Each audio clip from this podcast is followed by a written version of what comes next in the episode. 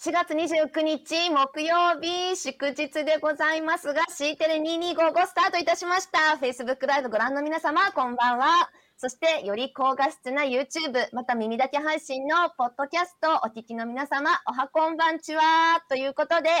今日は祝日なんですが C テレフェス C フェスとしてスタートしております。今日は何の日皆さんよくご存知ですよね。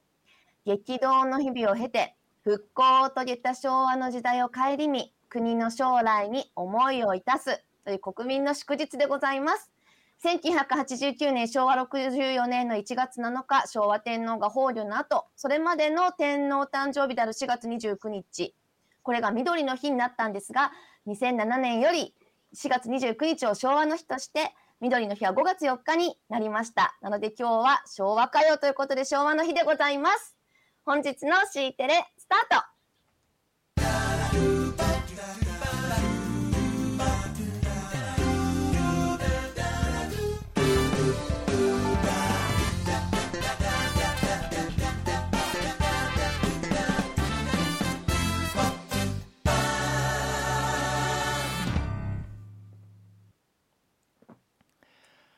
はい、皆さんこんばんは。はい。すごいはい、今日から C フェス、 C テレフェス、はい、ゴールデンウィークということでね、はい、略して C フェス、はい、ゴールドにゴールデンウィークだからゴールドなんだよね、これね、はい、きっとねゴールドになっております、はい、そしてちょっとね上はもにじゅうよじかんテレビみたいにリスペクトしましてこれから毎日あれおかしいなあ、多分黒で書いてあるのかな後で着替えますね、おかしいなパツンパツンなんで僕、はいはいはい、ていさんどうもありがとうございます、はいはい、何チャリンチャリン言ってますか。あ、大丈夫です大丈夫です。今日ですね、ちょっとこの後群馬県からね、はいうん、ゲストをお迎えしておりますので、はい、ここはね手短にと思いますけれども、ね、今日ねどうしてもお伝えしなきゃいけない緊急ニュースがありますのでね、うん、それだけお伝えしておきますと、はいはいはい、ブラックマジックデザインのですね エーティーエム ミニプロエーティーエム ミニプロ アイエスオー このふたつがですね値下げされました。非常にお求めやすい価格に変わりましたのでね、これね今日ニュースになってツイッターで流れておりましたけれどもちょっと驚異的ですよ。結構金額下がりました、はい、こちらね、これさ、ね、そうこんな下がったやんってひゃくドルね、あの ユーエス ドルでひゃくドル下がりました ね, ね下がりましたねエーティーエム ミニプロ アイエスオー はねじゅうまんえん超えてたところがじゅうまんえん以内で買えると、そうそうそういうことでね、はちまんきゅうせんはっぴゃくえんになるのかな日本円だと で, です、ね、ミニの方が、まあ、税抜きだから、エーティーエム、ミニの方はごまんごせん、えー、ごまんろくせんきゅうひゃくはちじゅうえん税抜きでね、ちょっと待ってよって感じだよね、はい、いちまんえんぐらい安くなってますので皆さんねまだ買ってない方、僕はこれ多分 エーティーエム ミニプロ アイエスオー を買い買うと思います。ジャパネットはですね、ちょっと待って、ジャパネットだからみたいに言われてるけど、ね、これあの売っても全然あの私たちお金入りませんからちょっと高くしてみましたけど、販売店登録するかはいまあいいやというわけで、はい、ありがとうございます。あ、そうだね、すずりとかで売ると堺家にお金が入ってくるかもしれない、入らない入らないまたじゃあ早速ことを、はい、群馬県から内田さん、はい、C フェスだいいちにちめということで、はいはい、記念すべきだいいちにちめのコーナーそころころんそころここトークでございます、はい、群馬県からこの方です、どうぞ。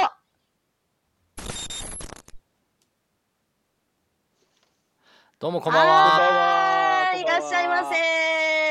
こんばんは。群馬県から八田さんをお呼びしました。はい。よろしくお願いいたします。前橋市役所にお勤めということでよろしいんですよね。そうです。ちゃんとなんかもう経歴を見ると、はい、ちゃんとちゃんとしたという、今ご自身でおっしゃいましたけど、そのなんか様々な。ね、いろいろ面白そうなことをされてるのでね、根掘り葉掘り聞いていきたいと。実は広告代理店さんから出向されてるとかそんなんじゃないですよね違います。あ、某、某あの D、ディーツー とか某 D、ディーツー とかこう H、H 道とかじゃないですよねじゃないですもうそれぐらいになんかちょっと ね, ねあのぶっ飛んだ感じのこといろいろやられて本当に面白い方だと聞いておりますので、ハードル上げて面白いお話を聞いていきたいと思いま す, す、ね、微妙に後ろの本棚も気になってるんですよね、だいぶ。そうなんです、これバーチャル背景じゃないですよね。あ、そうなんですね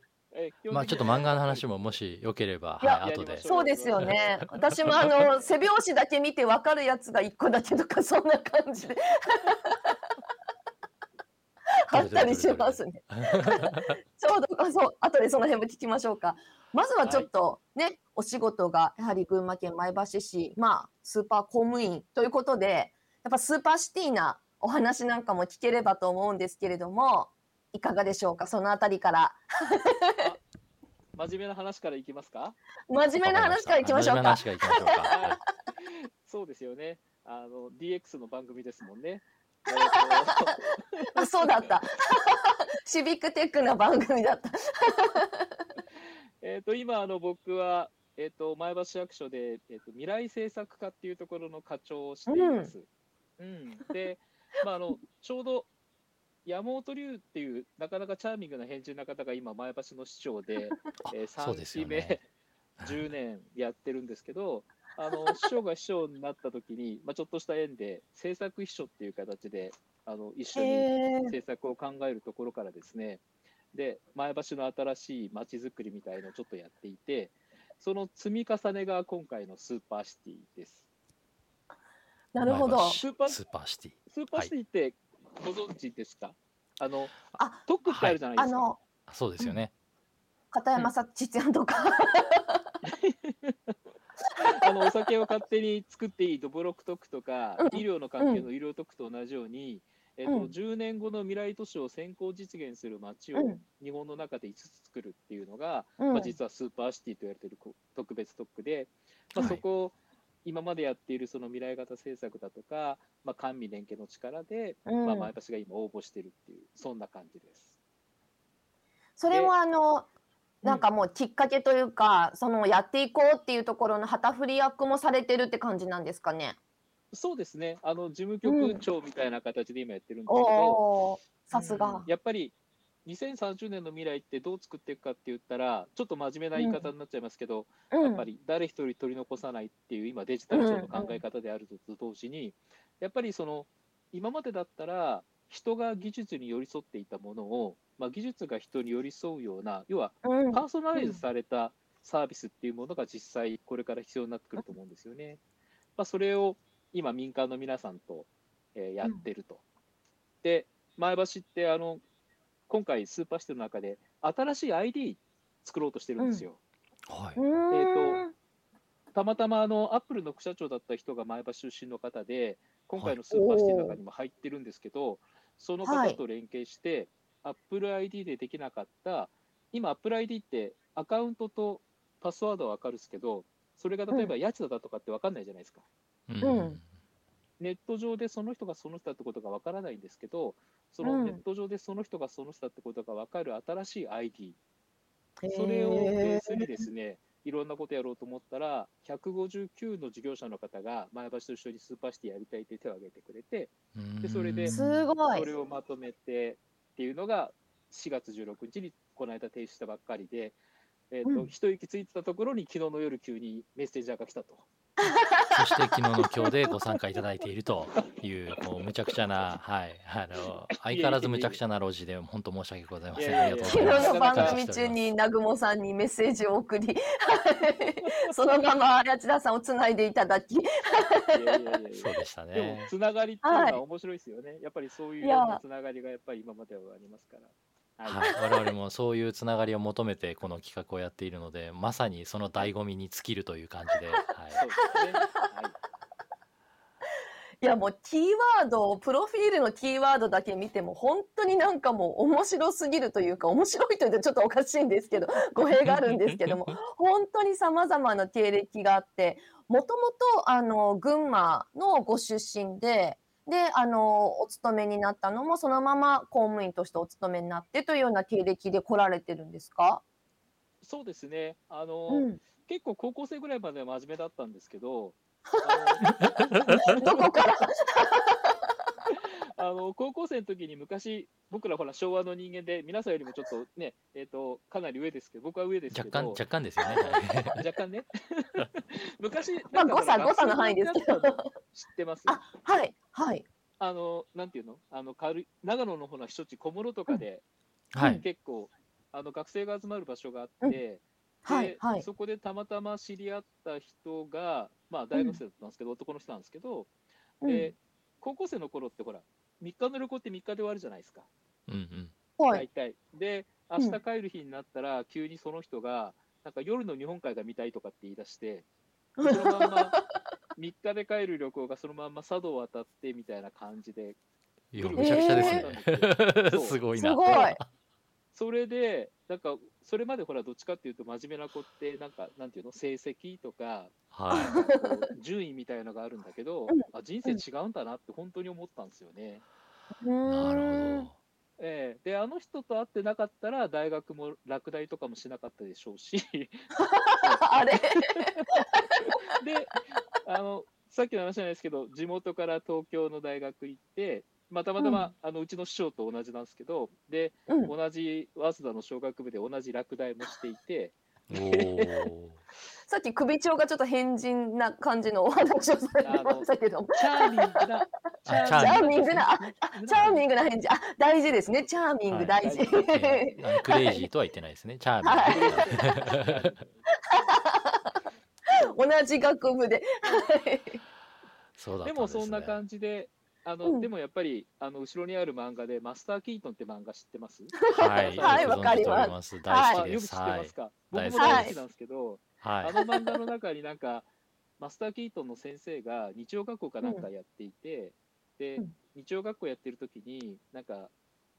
ガヤガヤと官僚さんがみんなやってきて授業なんかこう邪魔するんですよね、うん、あ, ありましたありました、はい、ありました、はい、覚えてますか？ありました、はい、でその時、うんうん、その時、うん、あのその先生が人は何で学ぶんでしょうかって話をした時に、うん、別に偉くなるわけじゃなくて人間だから学ぶんだっていう話をした時に、うん、なんかこう利益だけでいる仕事に就くよりは、うん、あのなんていうのかな、もうみんなのためっていうこともあるし、あともう一個実は夢が昔からあるので、うん、だとするといいかなみたいな感じがあって、はい、お夢というのはそこに触れちゃっても大丈夫ですか？あ、大丈夫ですよ。あのあの昔から妄想してるんですけど、僕は最後は、はい、あのアメリカのアカデミー賞の映画監督賞を取ろうと思ってるんで。おっとおっとすげえ、さすがさすがですね、さすがだ。ちょっとエキストラとかで出させてください。いや、いいですね。ちょっとあの僕最近映像編集に凝ってるんで、ぜひもうちょっと 腕, 腕磨いておきますんで。いやいやいやいや、あの面白いんですけど、さっき言ったうちの師匠って仕事でも真面目にいろんな仕事の話もするんですけど、映画もすごい好きで、うん、人をさんぼんの映画で判断しようとするんですよ。お、ど, どの映画が好きかっていうさんぼんを上げさせるってことですか？そうそうそう、好きな映画をさんぼん上げさせられてって答えるんですけど、はい、これ笑い話ですよ、笑い話ですけど、はい、たまたまあの文化国際みたいな文化のなんかこう部長さんみたいなことを考えてる人にその質問をしたら、うん、その方が、はい、えー、と悩んだ挙句トラさんって言ったんですよね。でトラさんいい映画ですよ、すごいいい映画で、トラさんはいい映画なんだけれど、なんかこう文化を作るのはちょっとあれかなみたいな感じでもあのすいません、あのなんて言ったらいいんでしょう、あのこだわりすぎず、あの、うん、人生いっかいですから、あのもちろん悪いこともしませんし変なこともしないですけど、せっかくならみんなが幸せになる仕事をすればいいなと思ってたら、いろんなことをやってましたそうなんですね。なるほど、うん、いろいろな取り組みされてるかと思うんですけど、あの、はいはい、多分これはまず映させていただいていいですかね？あ、いいですよ。はい、じゃあちょっとこの芽吹く丸っていうこのボディコピー、ね、前橋ビジョンと書かれておりますけれども、ちょっとこのあたりのことも少しお聞かせいただけると、はい、うん、そう、前橋いろんな面白いことねやってる中の一つでこれもあるかなって思うので、ぜひ皆さんにご紹介して、もうご存知の方も多いのかな。これはどういうやつなんでしょうか、こう活動として、うん、これはあの前橋の本当に今の一番の特徴で、えーとうん、官と民が連携して今街づくりやってるんですよ、うん、で例えば普通街のビジョンって行政側で作るじゃないですか、市役所とか、はい、そういう中で作るんですけど、そうですよね、あの前橋はなかなか面白くて、うん、民間と一緒にビジョンを作ったんですね。で、それが今ちょうど画面に出ているところの絵っていうのがそのビジョンを発表した時なんですけど、真ん中にいるのがあの赤城山とか、もしくは僕らだったらあのトトロのお父さんの声であのパルコとかで有名な糸井さん糸井重里さんですけど、はい、うん、あの端にいる方が、右端がうちの前橋市長で、左の白い服がメガネのジーンズの田中さんなんですね。うん、であの前橋のちょっと面白いのが、うん、あの民間の皆さんと一緒に事業していこうと、あのよく シーエスアール とか シーエスブイ って言われているあの、はい、会社のね、あの社会貢献活動、うん、それに基づいて街を良くするものだったり、うん、一緒にやりましょうよって言って、実はこのビジョン作ったんです。うん、で、えー、でその元になってるのがあのドイツの ケーエムエス っていうポルシェとかアディダスをブランディングしている会社に、うんうんうん、あの民間の先ほどのジンズの田中さんが中心となったお金を使ってですね、はい、あの、うん、そこに頼んでっていうのが、何千万もするビジョン、ビジョンって議会とか税金なかなか使えないじゃないですか。うん、そうですよね。うん、でその時に山本市長と前から作ってたのが、先ほど言った民間が シーエスアール で申請してくれて、街を良くするためにって言ったら、いろんなことをやろうということで、うん、いろんなものをやってる一環の一つなんですね。うん、で、へー。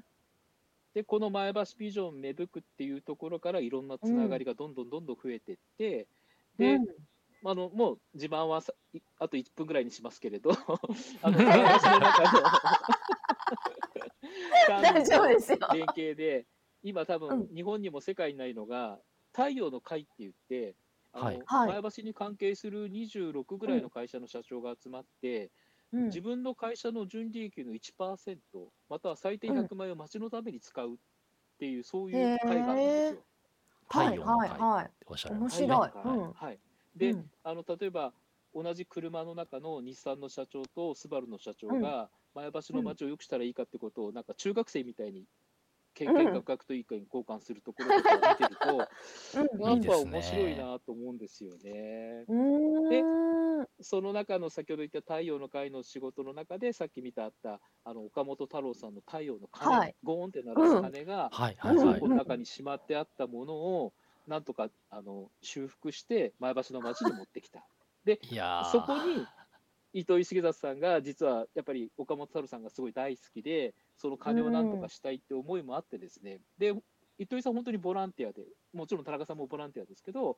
多くの方がボランティアで町づくりにつながってってきたのが、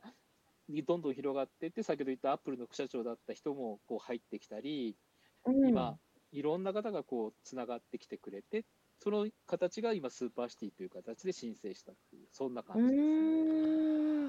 いやでもちょっと糸井重里さんって聞くとですね、僕らは、うん、あのもしかして埋蔵金まだ探してるのかなとかそっちの方を思い出してしまうんですけど、そういう活動はもうされてない感じですかね。されてないと思いますね。あ、そうなんですか。でもあの僕やっぱり言葉の魔術師、魔術師というかすごいいい人なんですよ。はいうんうん、あの話してると本当に太陽みたいな柔らかい人で、あであ う, うまくつなげましたね。はい。いやいやいやいやいやあのフェアグッドシングスグローっていうドイツのそのいくらポルシェやアディダスをブランディングしている会社としても、その言葉をそのまま使ってるよりは、はい、やっぱり芽吹くっていう言葉がいろんなものにこうつながっていったっていう感じはするんですよね。うんうん、はい、先ほどのこの芽吹くというのがフェアグッドシングスグローというのの日本語訳。うん、糸井重里さんがそのように訳され、はい、訳されたということですよね。いや、さすがなんか美味しい生活で、もうあのすごいなと思ってますけど、何、ね、ですかね、そこにこうギュッとくる感じっていう、ね、赤城山の周りをうろうろしてるだけではなかったっていうところなんですよね。はい、赤城山を自転車で登ったりしてたんですかね。えーとですね、すいません、ありがとうございます。あの元々はこの街づくりをやる前は結構企画系で、赤城山ヒルクライムっていう自転車で山を登るヒルクライムイベントあるじゃないですか。うん、あれをやったんですね。さんねんかけて、えーと、警察って結構厳しくて、沿線住民全員の許可もらってこいとか、あのにねんかんで一番この日がいい、そうそうそうそうそうそう、じゅうねんかんの中で一番いい日なんか探してこいとか、あと僕がやりたかったのは、それまであの富士山とか乗りくらいであったんですけど、山の中走るから応援する方がいないんですよ。うん、で、昔から赤城山がすごい好きで、赤城山をやる自転車で登るイベントなんだけど、みんながこう応援してくれるように街中から出るイベントをやろうとしたんですね、うん、そしたらあのその沿線住民というか街中からやると交通規制だとかいろんなことがあるから、まあ、そのためにひゃっかい以上の説明会して、うん、皆さんの許可もらって、うんえーとうん、やっぱりヒルクライムやりたい人と連携して、うん、通行止めの場所を作って、うん、でこのヒルクライムをやったんですけど、このヒルクライム自体が成功するかどうか分からなかったので全部でじゅうにこのイベントやらせてくれって言って、うん、関連イベントその発想がなんかちょっと、ま、もうチャーミングな変態ですであの本物の エーケービー とかが出る演劇のイベントだとか映画のイベントとかいろいろやった最後にこのヒルクライムをやってですね、であのさっき言ったようにみんなが応援してくれるマラソンと同じ自転車で山を登るイベントになったので、うん、それだけが大好評になって、うん、他がみんな失敗したんですけどヒルクライムだけが逆にそれが成功、で、ね、まあでも、まあ、願ったりな感じですかねそうなんですよ、やっぱヒルクライムって盛り上がるんですね。僕も実はツール・ド・フランスとかよく見るんですけど、そうなんですか、はい、あのやっぱりヒルクライムって別ですよねあ、はい、知ってます。あの、ね、熱狂的なファンはみんな山に集まるというか、やっぱ平地とかにいても一瞬で通り過ぎちゃいますしね。上りだと、はい、割とゆっくりなので一緒に横走ったりとか、ね、まあ、近すぎるとかちょっといろいろね、うんうんうんうん、最近はあのコロナでみんなマスクしなきゃいけないのにマスクしないで横走ってたりとかやめろよみたいなのありましたけど、はい、ヒルクライムって盛り上がりますよね。え、坂井さんも自分で走るんですか？僕はあの自転車じゃなくて自力で走る方なんですけどそうなんですね、体いじめる方ですね、はい、でも自転車見るのは好きでツール・ド・フランス毎年見てます、はい。お、そうなんですか。あの、はい、ね、サクリファイスっていう有名な本がありますけど、結構面白いですよね、自転車の競技って。こう、先頭になる人が風受けるから、チームでやるときは誰かが犠牲になるとか。そうそうそうあのチームプレーな、はい、そのあたりのルールが分かるといろいろ面白いですよね。あのトレイン組んで、で、面白いですよね。はい、めちゃくちゃ面白いです。はい。えヒルクライムはね、なかなか自分でやるのはできないけど、私あのちょっとエンデューロでみんながあの脱落していくのをあの待って精神論で走っていくタイプなのでヒルクライムね、本当やっぱね、足ないとね、あの脚力ないとできなかったりとかこうするので、なかなかこう強い人に勝てないんですけど、なんかエンデューロ泥とかにまみれてると誰かがマシントラブルとかで脱落していってみたいなでもそういうのでもね、やっぱ山で、うん、そうそうとりあえずなんか耐えてればもしかすると浮上できるかもみたいな。はい、南雲さんありがとうございます。やっております南雲さんありがとうございますあ、弱虫ペダルのロケ地は浜松よってことでね、はい、みんないろいろ自転車にも食いついてそう、赤城山やっぱあのねえ、なんかいろんなイメージがありますけど、なんかヒルクライムってやっぱこうちょっと代名詞っぽくもうなってるぐらい割と知名度すごくありますよね。うん。おかげさまで。で、そうですね、面白いことにその赤城山ヒルクライムをやってずっとその仕事をしたかったんですけど、うん、その後にせんじゅういちねんヒルクライムくがつにやって、でその年度月の年度末にその新しい師匠が来た時にその師匠が草津ヒルクライムをやったっていうことになって、うん、でそこから街づくりっていうことで、うん、先ほどのいろんな人につながっていったっていうことで突然飲み始めましたけど、そういえば乾杯してなかったですね乾杯しましょう乾杯しようっていうのがそうですね、はい、乾杯、はい、最高ですね本当だいや早い、確かに早いね、時間あっという間、さっきまでうんなんかめっちゃ早い。でもあのさっきねマスター・キートンの話もできたし満足した、うんうんうん、漫画漫画は、はい、漫画いろいろあると思うんですけどね、多分それだけ後ろにあると、うん、そうですよね。いや本棚本当圧巻、みんなすごい気になってるかもしれないです坂井さんの好きな漫画は何ですか？僕ですか？僕最近はですね、いろいろあるんですけども、あの、はい、最近一番おすすめはですね、嘘食いっていう漫画ですね、えー、ギャンブラーが出てくる漫画なんですけど、はい、よんじゅうきゅうかんありまして完結しておりますので、ぜひ。わかりましたわかりました、はい、嘘食い、嘘を食べると書いて嘘食いですが、非常にいい漫画です。超おすすめです、えー、僕の中ではさんぼん指に入ると思っています。おー、ちなみにさんぼんって何ですか？はい、まああのちょっとガチすぎるんですけど、ナウシカとか広角機動隊とか広角機動隊まあナウシカの原作はいいですよね、やっぱりね、はい、いいですね。僕もナウシカ映画もすごい好きです、はい、原作がいいですね。原作も大好きですね、はい、あのあの後の原作すごいいいですよね、はい、ちなみにあのうちの師匠のいい話、広角機動隊が大好きなんですよ、うちの師匠ももう昨日ずっと広角機動隊を持ってます、はい、僕が結構その師匠と一緒に感動したのがあの、うん、うちの師匠って本当にチャーミングな変人ですけど、あのやっぱり街や人を幸せにするってことが自分の仕事だっていうふうに言ってくれて、うんうん、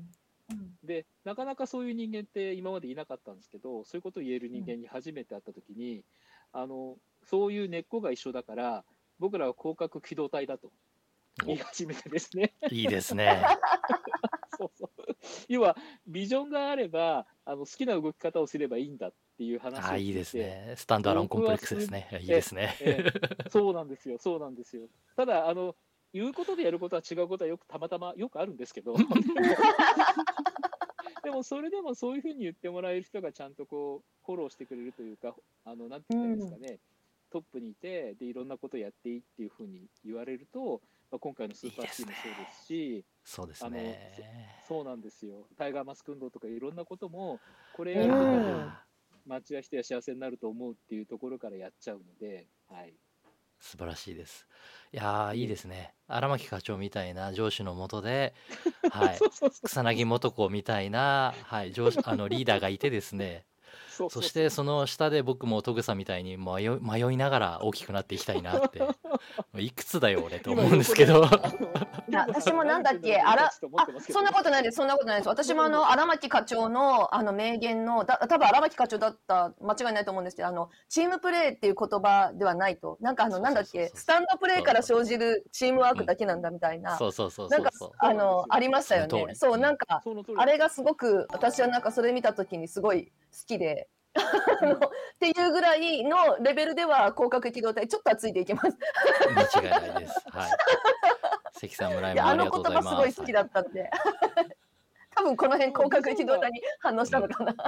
そうですよね。ビジョンがベースになってで自分で判断してスタンドプレーというか、なんて言ったらいいんでしょう、それをしないとこれから先の世の中というか、うん、これからね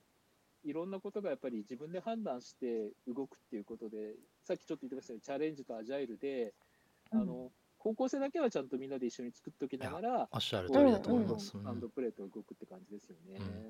ん、いやそう、スタンドプレーってなんかね、はい、悪いみたいな言い方される時もあるじゃないですか。なんかそれってどうなんだろうってずっと思ってた時に、多分なんかその言葉とか思い出して、そうね、いやそう、うん、そうじゃないよねって、だからそういうのみんなでスタンドプレーに至るまでにちゃんと共有してるビジョンがあるんだよね。そうそうそうそう、そうなんです、そうなんです、そこですよね。共に考え共に作るっていうそのCodeforJapanの理念もありますけど、いろいろ言われてるのがもう勝手に考え勝手に作るであったりだとかっていうのも、うん、まあね、共に考えるっていう前提条件がまずクリアになっているからこそ、そこから先はもう勝手に考えて勝手に走ってって言っても、うん、それはスタンドプレーじゃなくて実はチームワークにつながってってるんだよみたいな、うん、そこね、そのなんかはしょりすぎるとちょっとねあれですけどね、うん、そうですね、みんなでね同調圧力なんかやるのとは違うもんね、うんうんうんでそういう意味で言うと、さっきビジョン出してくれましたけど、うん、あの民間と一緒に作ってこういういい、いいものが育つ街を作るんだっていうビジョンがあって、でその上でそれぞれがみんながこう考えて判断して広角機動隊的に動いていくってねちょうどいい感じでしょうかありがとうございます。広角でまとまった、まさかの広角でまとまるというですね大満足ですね一部の人しかついてこれないんですけども、確かにたまにね、酒井さんが広角機動隊ぶっ込んでくるんですよ、ちょいちょいで、気づいてくれない人がほとんどなんですけどそんなことない、今日もみんなたくさんの人たちがね反応してくれているので多分大丈夫だと思いますけど、ね、そっか、関さんそこに反応してるのは知らなかった、はい、そしてこのタイミングで僕の僕の、はい、本当のお父さんが今見てる、ね、はい、あの今酒井パパありがとうございます。酒井パパも広角機動隊がもしかすると好きなタイミングだったかな、読んでないと思うよ、漫画読む感じじゃないな、はい、僕の、はい、父はすいません、和樹は漫画ばっかり読んで育ってるみたいですがここのさんにんはみんな一緒ですね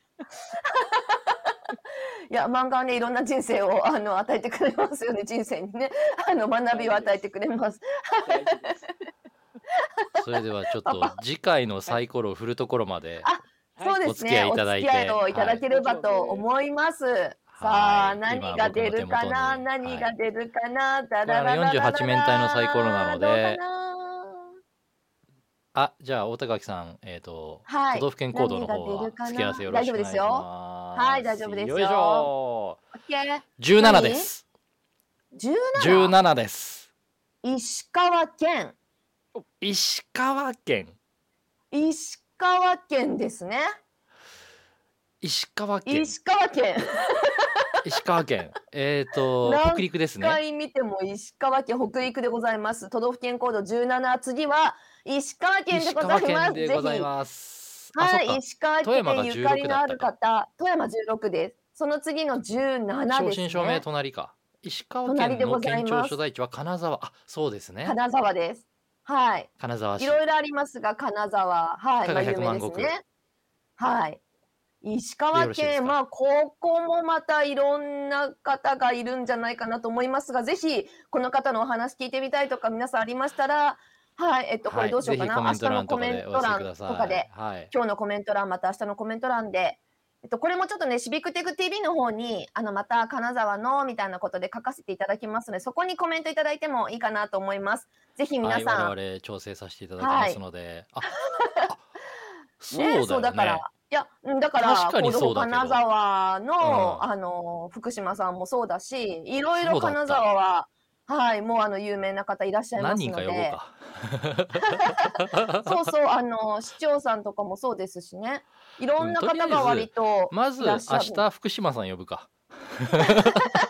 そうね、あの、えっと、シビックテックフォーラムのお話なんかでもね、もしかするとごがつじゅうごにちに開催されるイベントね、あのコアメンバーとして関わっておられるので、そんなお話も聞けるんじゃないかなとか、いろいろあるかもしれませんね。